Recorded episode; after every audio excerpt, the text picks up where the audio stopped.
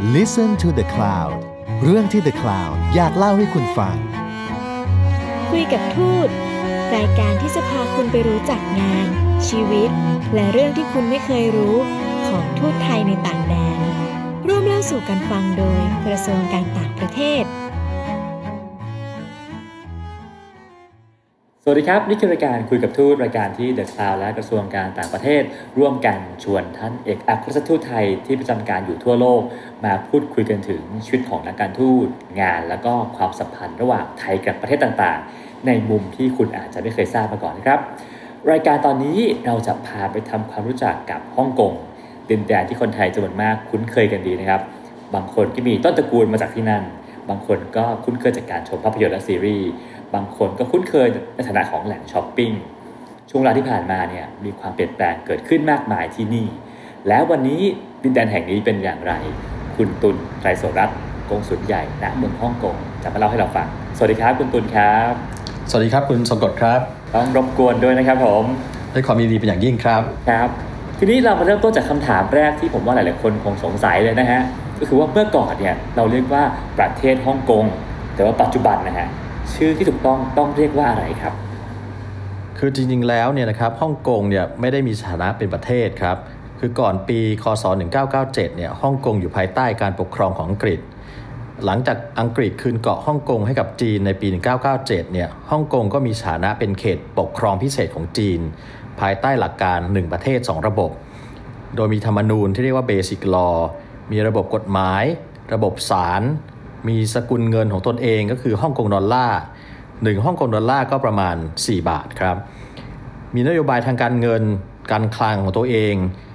มีภาษีต่ำ แทบไม่มีอากรศุลกากร หรือมีก็เฉพาะต่อสินค้าบางประเภทเท่านั้น เช่นเหล้า บุหรี่ เป็นต้น ความที่ฮ่องกงมีภาษีต่ำ เป็นแหล่งระดมทุน เป็นจุดเชื่อมที่สำคัญระหว่างจีนแผ่นดินใหญ่กับต่างประเทศ จึงมีบริษัทต่างๆ จากทั่วโลกมาตั้งเป็นจำนวนมาก รวมทั้งจากไทยด้วย เพื่อทำการค้ากับแผ่นดินใหญ่ หรือบริษัทจากแผ่นดินใหญ่มาตั้ง เพื่อทำธุรกิจกับต่างชาติ มีเงินทุนไหลเข้ามากเป็นอันดับ 3 ของโลก มีตลาดหลักทรัพย์ที่ใหญ่เป็นอันดับ 2 ของเอเชีย และเป็นอันดับ 5 ของโลก เป็นศูนย์กลางการขนส่งสินค้าทางอากาศ เป็นอันดับ 2 ของโลก และเป็นท่าเรือ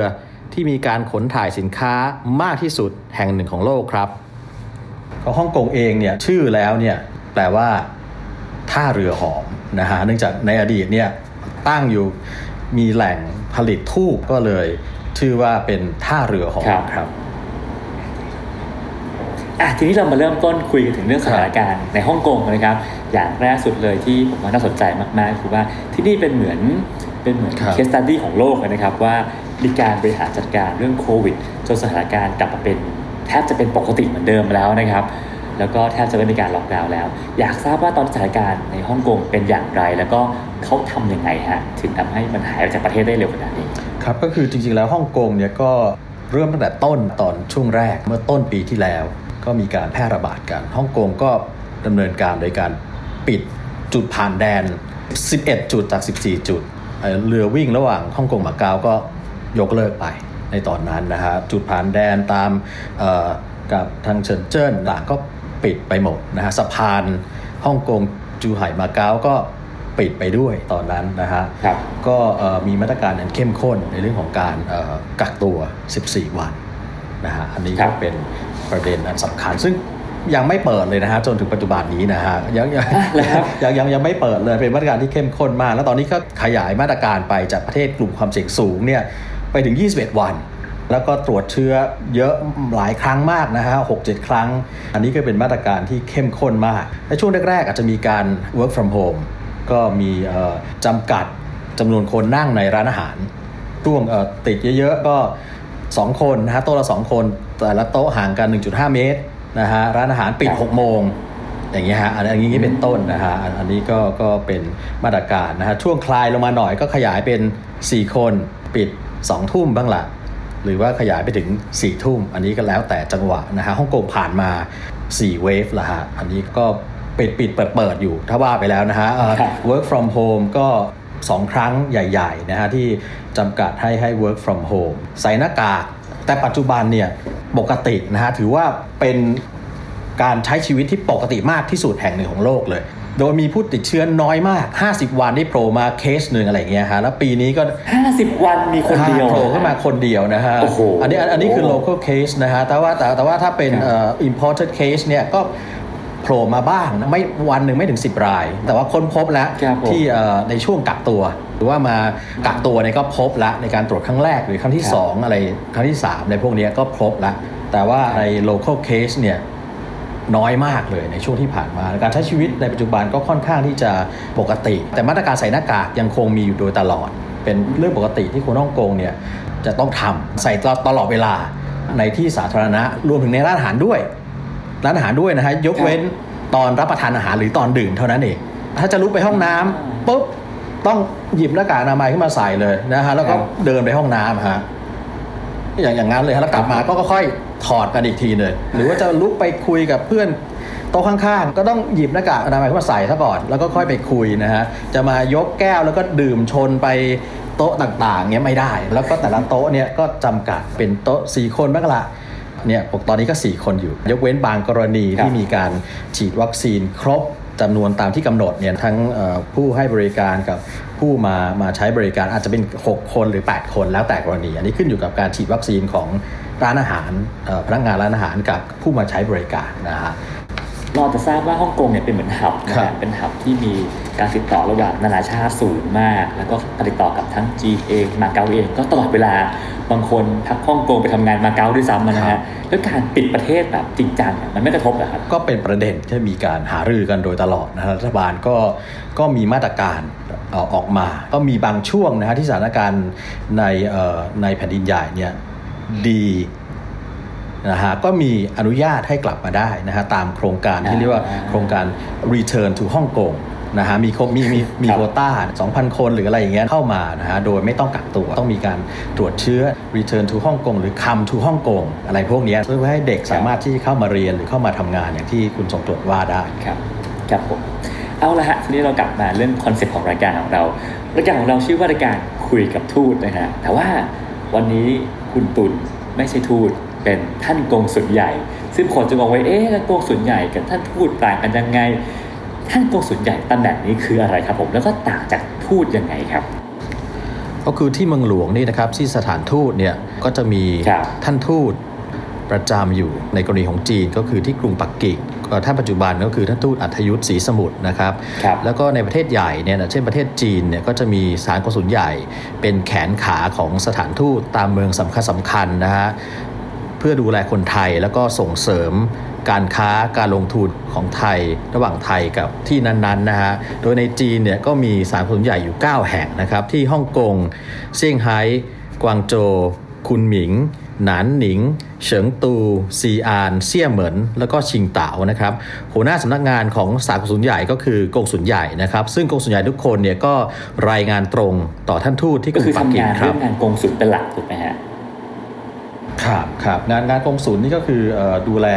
คนไทยผลประโยชน์ของไทยในที่นั้นๆ ที่ฮ่องกงนี่ก็มีคนไทยอยู่ 30,000 คน ก็มีทางนักธุรกิจนะฮะเอ่อนักนักธุรกิจแล้วก็วิศวกร สถาปนิก นักการเงินธนาคารนะฮะนักกฎหมายก็มีอยู่ด้วย เจ้าของเออร้านอาหารไทย เจ้าของร้านขายของชำต่างๆเชฟพนักงานเสิร์ฟพนักงานสปาทั้งหลายก็ก็เยอะที่น่าสนใจมากเลยก็คือมีนักมวยนะฮะก็คือครูครูสอนมวยเนี่ยอยู่ในฮ่องกงหลายร้อยคนครับ หลายร้อยคนนะครับโอ้โหบ้านบ้านก็ว่าเกือบพันคนนะฮะซึ่งผมก็ซึ่งผมก็ก็ก็ก็ก็ตกใจมากเลยว่าเอ๊ะมาถึงขนาดนั้นเลยหรือนะฮะก็คือจริงๆฮะโดยมีประจำอยู่ที่เอ่อค่ายสอนมวยแถวแถวแถวเกาลูนเนื่องจากสาวๆที่เนี่ยสาวออฟฟิศนะฮะชอบไปเรียนศิลปะป้องกันตัวนะฮะมวยไทยเนี่ยเป็นที่ครับนิยมมากเลย ก็สอดคล้องกับนโยบายเอ่อของรัฐบาลมากเลยที่เราโปรโมทมวยไทยเนี่ยนะฮะครับ นะฮะแล้วก็ช่วงที่ผ่านมานะฮะที่มีการปิดปิดประเทศ ปิดพรมแดนต่างๆนะฮะเราก็ได้จัดเที่ยวบินอพยพนะฮะถึง 25 เที่ยวบิครันบ5เที่ยวบินนะฮะส่งคนไทยกลับบ้านเนี่ย3,314 คน ทั้งจากฮ่องกงแล้วก็จากกาวด้วยเนี่ยนะฮะซึ่งทุกเที่ยวบินเนี่ยเราก็เอ่อทางผมเองแล้วก็ทีมงานเนี่ยก็ไปดำเนินอำนวยความสะดวกนะฮะส่งคนไทยทุกคนเลยนะฮะแล้วก็พูดคุยแจกถุงยางชีพก็มีเอ่อ ข้าวเหนียวไก่ย่างหมูย่างนะฮะนะซึ่งซึ่งทานรับครับทานได้สะดวกนะฮะทานได้ทุกที่นะฮะครับแล้วก็หยุดทานแล้วก็ไปทานต่อได้ด้วยด้วยความสะดวกนะฮะนะฮะแล้วก็จริงด้วยแล้วก็เอ่อมีหน้ากากอนามัยนะฮะเจลแอลกอฮอล์ขนม snack อะไรนิดหน่อย ก็ผ้าเปียกเพื่อที่จะฆ่าเชื้อตอนขึ้นอยู่เครื่องบินก็ไม่ได้มีโอกาสได้พูดคุยกับเอ่อคนไทยนะฮะก็เลยรับทราบถึงครับผมชีวิตความเป็นอยู่ก็เป็นโอกาสที่ดี นอกจากส่งคนไทยที่ข้างต้นแล้วเนี่ย เราก็ยังมีพาคนไทยนะฮะไปฉีดวัคซีนไฟเซอร์ไบออนเทคเราร่วมกับ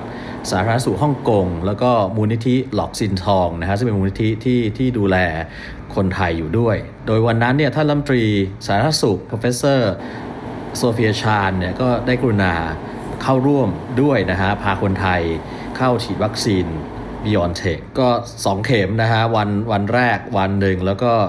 อีก 3 อาทิตย์ก็อีกครั้งหนึ่ง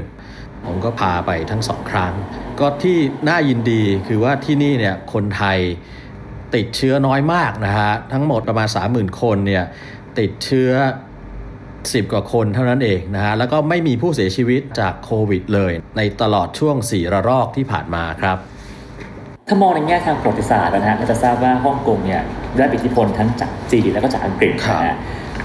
ณปัจจุบันเนี่ยฮะสไตล์การทำงานของฮ่องกงที่ท่านกงสุลได้สัมผัสด้วยฮะเขามีสไตล์การทำงานแบบไหนฮะคือคือสายการทำงานของฮ่องกงเนี่ยคือมีประสิทธิภาพสูงมากเป็นเป็นสไตล์ที่ทำงานด้วยความรวดเร็ว มุ่งหวังผลสำเร็จเป็นหลัก เราก็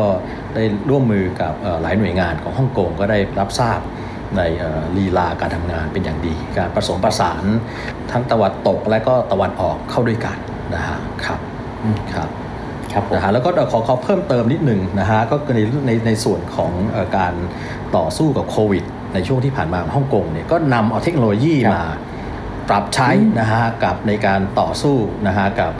กับโควิดอันเนี้ยนะฮะโดยเขามีการคิดค้นหลายอย่างเอาเอ่อคิดค้นสเปรย์ฆ่าเชื้อนะฮะซึ่งเคลือบผิวอยู่ด้วยเลยเป็นเขาเรียกว่าแอนตี้ไมโครเบียลนะฮะฆ่าเชื้อแล้วก็เคลือบผิว เคลือบอยู่ 90 วันฮะมีผลที่ถ้าถ้าเชื้อมาติดปุ๊บก็จะจะตาตายไปนะฮะอันนี้ก็พัฒนาโดยเออของมหาวิทยาลัยวิทยาศาสตร์เทคโนโลยีของฮ่องกงนะฮะอันเนี้ยแล้วใช้ฉีดอะไรฮะฉีดเคลือบเอ่อพื้นผิวทั้งหลายแหล่นะฮะเอ่อในแผนกวีซ่าอะไรของเราเนี่ยแผนกกงสุลเนี่ยเราก็ที่มีคนมาติดต่อมากแล้วก็ฉีดนะสำนักงานอะไรต่างๆโต๊ะเตอะอะไรต่างๆเขาต้องเคาน์เตอร์นี่ก็ฉีดไปหมด คือเราต้องฆ่าเชื้อก่อนฆ่าเชื้อเสร็จปุ๊บครับแล้วก็ผมเคลือบเคลือบเพื่อที่ว่าในช่วง 90 วัน ต่อไปเนี่ยนะฮะถ้ามีใครติดเชื้อมาสัมผัสสัมเผิดอะไร อันนี้ก็จะจะจะเชื้อก็จะไม่ไม่แพร่นะฮะก็ฆ่าเชื้อไปด้วยเลยนะฮะนอกจากนั้นแล้วเนี่ยครับผมก็ในเรื่องของฮ่องกง productivity council ก็ก็คิดค้นลิฟต์นะฮะปุ่มลิฟต์ที่ไม่ต้องสัมผัสครับเลยนะเอามือมือไปโบกโบกตรงหน้าปุ่มเนี่ยนะฮะก็ลิฟต์ก็เรียกลิฟต์เลย โดยไม่ต้องเอานิ้วไปกด ว่านิ้วไปกดปุ๊บอาจจะติดเชื้อมาได้ใช่ไหมฮะแล้วก็ในลิฟต์ในบางที่เนี่ย ก็เอานิ้วไปชี้แต่ไม่ต้องถึงขนาดจิ้มลงไปนะฮะไอ้ปุ่มนี้ก็จะทราบแล้วว่าเราจะไปชั้นไหนนะฮะชั้น8โอ้ปุ๊บก็ปุ๊บเป็นชั้น 8 ไปเลย แล้วนอกจากนั้นแล้วเนี่ยไอ้ครับเอ่อหน่วยงานทางด้านของเท็กซ์ไทต่างๆเนี่ยฮะเอ่อผ้าครับผมเอ่อต่างๆของฮ่องกงนี่ก็คิดค้นนะหน้ากากอนามัยมีทั้งหมด 6 ชั้นนะฮะแล้วก็ชั้นหนึ่งเนี่ยเป็นชั้นที่เป็นเอ่อ ทองแดงสังเคราะห์ฮะซึ่งฆ่าเชื้อได้ด้วย อันนี้สามารถจะใช้ซ้ำได้ 60 ครั้งซักได้ด้วยเอออันนี้นะฮะโอ้โหเป็นคิดค้นขึ้นมาได้อย่างมหัศจรรย์มากนะฮะภายในเวลาอันเอ่อสามสี่เดือนนะฮะแล้วแล้วเวลาใส่ใส่ไปแล้วเนี่ยความรู้สึกมันอึดอัดไหมฮะก็ไม่ไม่อึดอัดฮะก็เป็นหน้ากากผ้าแต่เป็นผ้าที่มันมีหลายชั้นนะฮะแต่ก็ไม่อึดอัดนะฮะเออไม่อึดอัดก็ก็ไม่พอๆกับหน้ากากอนามัยนะ นะฮะหน้ากากอนามัยครับที่ที่มี 3 ชั้น 4 ชั้นเนี่ยนะฮะก็ก็เอ่อพอพอพอๆกันนะฮะอันนี้ก็เป็นเป็นการใช้เทคโนโลยีมาช่วยในการต่อสู้กับโควิดนะฮะนอกจากนั้นแล้วเนี่ยเอาเทคโนโลยีนะฮะมาตรวจหาเชื้อฮะในท่อน้ำทิ้ง อันนี้เป็นเป็นสิ่งที่มหัศจรรย์มากก็คือว่าเอาเทคโนโลยีเนี่ยมาตรวจดูนะฮะในท่อน้ำทิ้งว่ามีเชื้ออยู่หรือไม่ ซึ่ง ค้นพบเชื้อกว่า 50 กรณีนะฮะแล้วก็มีเอ่อจุดตรวจสอบท่อน้ำทิ้งเนี่ยตอนนี้ติดตั้งไปแล้ว 112 แห่งนะฮะเก็บตัวอย่างเนี่ย 200 ตัวอย่างต่อสัปดาห์นะฮะคือถ้ามีอันไหนครับเชื้อที่มันเล็ดเล็ดลอดมาในท่อน้ำทิ้งเนี่ยก็จะทราบทันทีว่าตึกเนี้ยมีคนติดเชื้ออยู่โอ้อ่าอันนี้ครับเป็นเป็นเอ่อเทคนิคของการใช้เทคโนโลยีมาติดตามหาเชื้อ นอกจากนั้นแล้วเนี่ยอีกอันหนึ่งก็คือในกรณีของ stay home safe ในการกักตัวในตอนแรกๆเนี่ยตอนแรกเขาให้กักตัวที่บ้านได้นะฮะก็มีเอ่อติดสายข้อมือนะฮะแล้วก็ตอนแรกเขาจะบอกให้เดินวนอยู่ในบริเวณของอพาร์ตเมนต์หรือบ้านที่อยู่อาศัยเนี่ยนะฮะเขาจะรู้เลยนะฮะถ้าออกไปเนี้เขาจะรู้เลยว่าไม่ได้ออกไปนอกบ้านแล้วอันนี้ก็นำเอาเทคโนโลยีมามาใช้ในการในการกักตัว แต่ว่าเดี๋ยวขออนุญาตเรียนเพิ่มเติมนิดนึงนะฮะว่าเอ่อฮ่องกงเนี่ยไม่มีการล็อกดาวน์มาเลยนะฮะตั้งแต่มีโควิดเอ่อ รอบแรกต้นปีที่แล้วเนี่ยเนื่องจากสถานที่พักของผู้คนเนี่ยมีขนาดคับแคบมากนะฮะ 200 ตารางฟุตเนี่ยอยู่กันทั้งครอบครัวนะฮะ เนื่องจากค่าเช่าแพงมาก ดังนั้นการล็อกดาวน์ฮ่องกงเนี่ยจึงมีลักษณะพิเศษนะครับ เป็นการล็อกดาวน์ข้ามคืนครับ ตึกไหนเนี่ยมีผู้ติดเชื้อนะฮะ โดยเฉพาะติดเชื้อที่เป็นเคสเดลต้าเนี่ยนะฮะ เชื้อเดลต้าเนี่ยกลายพันธุ์เนี่ยนะฮะ ก็ตำรวจก็จะวิ่งมาตอนประมาณสัก ทุ่มหนึ่งนะฮะเอาเชือกมากั้นตึกนั้น คนที่อยู่ในตึกนั้นทั้งหมดเนี่ยนะฮะจะต้องอตรวจเชื้อภายในตีหนึ่งฮะตรวจเชื้อเนี่ยกำหนดไปเลยว่าห้ามออกจากที่พักตรวจเชื้อภายในตีหนึ่งรอผลภายในเจ็ดโมงเช้าถ้าผลออกว่าไม่ติดเชื้อจึงออกไปทำงานได้ฮะ นะฮะถ้าถ้าถ้าติดเชื้อก็เอ่อส่งเข้าโรงพยาบาลไปเลยฮะอันนี้ก็เป็นมาตรการที่อ๋อที่ที่มหัศจรรย์มากเลยนะฮะก็เป็นมีความครับฉับไวมีความรวดเร็วในการตรวจเชื้อเขาเรียกว่าเป็น restriction testing declaration นะฮะถือว่าการประกาศนะฮะมีการจำกัดพื้นที่ แล้วมีการตรวจเชื้อ ตรงนี้น่าสนใจมากนะฮะในเรื่องของการ quarantine close contact นะฮะคือนอกนอกจากที่ว่าไปแล้วเนี่ยนะฮะคือใครที่เป็น close contact ของ กลุ่มที่ติดเชื้อเนี่ยนะฮะก็จะต้องถูครักบส่งไปยังที่กักตัวเลยฮะเขามีที่กักตัวโดยเฉพาะที่เทนที่เบย์นะฮะในในเกาะลันเต่านะฮะก็เข้าไปกักตัวอยู่ที่นั่นนะครับหลายคนนะฮะเอ่อที่มีเพื่อนร่วมงานนะฮะอยู่ในออฟฟิศเนี่ยติดเชื้อปุ๊บในออฟฟิศทั้งหมดเนี่ยกว้างไปเข้าอยู่ในเพนนีเบย์เลยนะฮะก็เป็นสิ่งที่ครับผมเฉพาะทีนี้ถ้าเราพูดถึงฮ่องกงอะนะฮะหลายคนจะนึกถึงแบบตึกระฟ้าเฉพาะฮ่องกงอะนะฮะเฉพาะเซี่ยงไฮ้คือบรรยากาศแบบแบบตลาดหุ้นนะครับฮะ หรือบางคนก็จะมองว่าอุ้ยแหล่งช้อปปิ้งเป็นย่านจิมซาจุยอะไรก็แล้วแต่ แล้วจริง ๆ แล้วฮะฮ่องกงจริงๆนะฮะคนฮ่องกงเขาอยู่กันยังไงครับ มันมีบรรยากาศอะไรที่เรานึกไม่ถึงบ้างไหมครับครับเออเป็นคำถามที่ดีมากเลยฮะคุณสงกรดนะฮะคือสำหรับคนไทยเรานะฮะมาฮ่องกงก็ต้องมาช้อปปิ้งนะฮะมารับประทานอาหารต่างๆนะฮะแต่ว่าจริง ๆ แล้วเนี่ยฮ่องกงเนี่ยมีอะไรที่ไม่คาดฝันอยู่เยอะเลยนะฮะผมมาฮ่องกงใหม่ ๆ ก็นึกว่ามีเอ่อหาดทรายเฉพาะที่ Repulse Bay ทางตอนใต้ของเกาะฮ่องกงเท่านั้น แต่ว่าอ่านไปอ่านมาเนี่ยก็กิจกรรมอันดับหนึ่งเลยของคนฮ่องกงคือการปีนเขาฮะครับนะฮะการปีนเขาที่เป็นกิจกรรมเอ่ออันดับหนึ่งของฮ่องกงก็มีแหล่งที่ปีนเขาอยู่หลายก็เรียกว่าเป็น hiking trail อยู่อยู่อยู่อยู่หลายที่หลักๆเนี่ยก็มี 4 trail ก็คือฮองกง trail นะฮะฮองกง trail ก็เริ่มตั้งแต่ the peak เนี่ยนะฮะทางตะวันตกเกาะฮ่องกงเนี่ยก็ไปจรดทางทางตะวันออกของเกาะฮ่องกงนะฮะอันนี้ยาว 50 กิโลโอ้โหนะฮะคือผมนึกไม่ออกนะว่าฮ่องกงเป็นเกาะเล็ก ๆ ที่ฮะมีเส้นทางไฮกิ้งได้ 50 กิโลเลยนะครับอันนี้อันนี้เป็นส่วนหนึ่งเท่านั้นเองจริงๆมี 4 เทรลนะฮะ มีฮ่องกงเทรลครับ50 กิโล ลันเตาเทรลบนเกาะลันเตา 70 กิโลนะฮะโอ้โห วิลสันเทรลจากเอ่อตอนใต้ของเกาะฮ่องกงไปทะลุอยู่ตรงใกล้ๆ พรมแดนเฉินเจิ้นเลยนะฮะ 78 กิโลฮะ และที่ยาวที่สุดคือ m a c a h o s Trail นะฮะ ทางตะวันออกของ New Territory นะฮะ ไปจรดตะวันตกของ New Territory อันนี้ 100 กิโลฮะ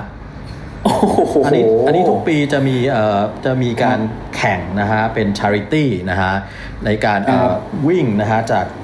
จุดเริ่มต้นไปถึงจุดสิ้นสุดเนี่ยร้อยกิโลโดยไม่หยุดใช้เวลาวันสองวันนี้แต่ว่าแต่ว่าช่วง 2 ปีที่ผ่านมาช่วงโควิดเขาก็เลยเลยไม่ได้ให้จัดนะฮะแต่ว่าพวกนักปีนเขานักวิ่งต่างๆเนี่ยก็จะมาร่วมรายการนี้กันเยอะฮะจะเป็นในช่วงของเดือนเดือนพฤศจิกายนเนี่ยครับผมทราบมาว่าท่านกงสุลเองก็เป็นนัก hiking ด้วยเหมือนกันมีโอกาสปีนเขาอยู่เรื่อยก็ไม่ถึงเป็นขนาดนักเอ่อปีนเขานะฮะก็คือเห็นว่ามันหนึ่งเป็นสิ่งที่จะต้องทดลองเพราะถือเป็นอันดับหนึ่ง leisure ในฮ่องกงใช่ไหมฮะสองมีบางช่วงฮะฟิตเนสปิดเลยฮะปิดหลายเดือนเลยนะฮะเราก็รู้สึกว่าไม่ได้แล้วฮะต้องมีกิจกรรมที่มีการออกกำลังกายบ้างนะฮะก็ได้ลองอยู่บางเส้นนะฮะซึ่งก็มีความยากลำบากทีทีเดียวเพราะว่าต้องปีนบันไดอยู่หลายพันขั้นเหมือนกันฮะในในแต่ในในแต่ละเทรลเนี่ยต้องขึ้นและลงเนี่ยก็เป็นหลายพันขั้น แล้วบรรยากาศเกินบ้างฮะมีเพื่อนร่วมทางมากน้อยแค่ไหนเป็นคนกลุ่มไหนที่เข้ามาไฮกิ้งกันนะครับหลายหลายหลายชาติฮะก็พวกฮ่องกงก็ไปกันเยอะนะฮะเด็กๆเอ่อมหาวิทยาลัยหรืออะไรก็จัดกลุ่มกันไปเดินเขาต่างชาติก็เยอะมากหลากหลายชาติฮะที่ที่ฮ่องกงครับครับเมื่อช่วงต้นนะฮะท่านกองสุลก็ได้เกริดไปแล้วว่าเอ่อฮ่องกงเองก็มีโอกาสทางธุรกิจพอสมควรนะฮะมีองค์กรของบริษัทของไทยเองที่ไปตั้งบริษัทแล้วก็ทำธุรกิจที่นั่นอยู่พอสมควรณปัจจุบันนี้ฮะปัจจุบันนี้ซึ่งโค วิดกำลังจะดีขึ้น เรากำลังจะเปิดการค้ากันอีกครั้งหนึ่งนะฮะตอนนี้โอกาสในฮ่องกงมีอะไรบ้างที่คิดว่าน่าสนใจสำหรับประเทศไทยครับ โอกาสเเยอะมากเลยนะฮะคือนอกจากที่ฮ่องกงเนี่ยดั้งเดิมเป็นฮับทางด้านของ financial financial services professional services ทั้งทางด้านกฎหมายนะฮะประกันภัยเป็นศูนย์กลางของการขนส่งสินค้า การบินอะไรต่างๆ การระดมทุนอันใหม่เลยเนี่ยที่ตาม ผนพัฒนาเศรษฐกิจของจีนเนี่ยได้มอบเออบทบาทสำคัญให้กับฮ่องกงก็คือในเรื่องของการเป็นศูนย์กลางของเออเทคโนโลยีแล้วก็ innovation นะฮะอ่าเป็นนวัตกรรมแล้วก็เทคโนโลยี อันเนี้ยเป็นบทบาทอันสำคัญมาก ซึ่งเข้ากับนโยบายของไทยเลยที่เน้นในเรื่องของเทคโนโลยีสมัยใหม่ และนวัตกรรมนะฮะในเขต EEC นะฮะแล้วก็เอ่อนโยบาย BCG Biocircular Green Economy เนี่ยนะฮะซึ่งเราก็ได้โปรโมทอันเนี้ยเป๊ะเลยให้เข้ากับไทยแล้วก็ฮ่องกงให้เชื่อมกัน เพื่อจะเชื่อมต่อ Greater Bay Area นะฮะ GBA กับ ACMEC อาเซียนผ่านฮ่องกงกับไทยก็เป็นเราก็โปรโมทในเรื่องของการเชื่อมต่ออันนี้ซึ่งนโยบายสอดคล้องกันนะฮะโดยการร่วมมือกับ Hong Kong Trade and Development Council นะฮะซึ่งเป็นหน่วยงานในเรื่องของการโปรโมทการค้าการลงทุนนะฮะโดยเฉพาะการลงทุนของ SMEs ไปในประเทศที่ 3 ก็เราก็เลยโปรโมท เราเป็นร่วมมือกับ HKTDC ในโครงการ T-Box ซึ่งดูแล SME ของเขาเพื่อโปรโมทให้ทุกคนเนี่ยได้เห็นศักยภาพนะฮะในการลงทุนในประเทศไทยใน EEC เพื่อตลาดอาเซียน ซึ่งมีเอ่อ free movement of สินค้านะฮะในเรื่องของการเคลื่อนย้ายสินค้านะฮะเงินทุนได้ได้อย่างคล่องตัว แล้วก็แรงงานที่มีฝีมือด้วย อันนี้ก็เป็นเป็นเอ่อประเด็นสำคัญนะฮะที่ที่เราเอ่อแล้วก็เราร่วมมือกับเอ่ออีกหอการค้าและก็สมาคมธุรกิจหลักๆของเอ่อครับฮ่องกง 4 แห่งด้วยนะฮะก็คือ Hong Kong General Chamber of Commerce Chinese General Chamber of Commerce แล้วก็ CMA นะฮะ Chinese Manufacturers Association แล้วก็ Hong Kong Federation of Hong Kong Industry ก็คือสภาอุดสองแห่งกับสภาหอสองแห่งของฮ่องกงเนี่ยก็จะจับมือกับสภาอุดสภาหอของไทย เพื่อที่จะให้มีการร่วมมือกันทาง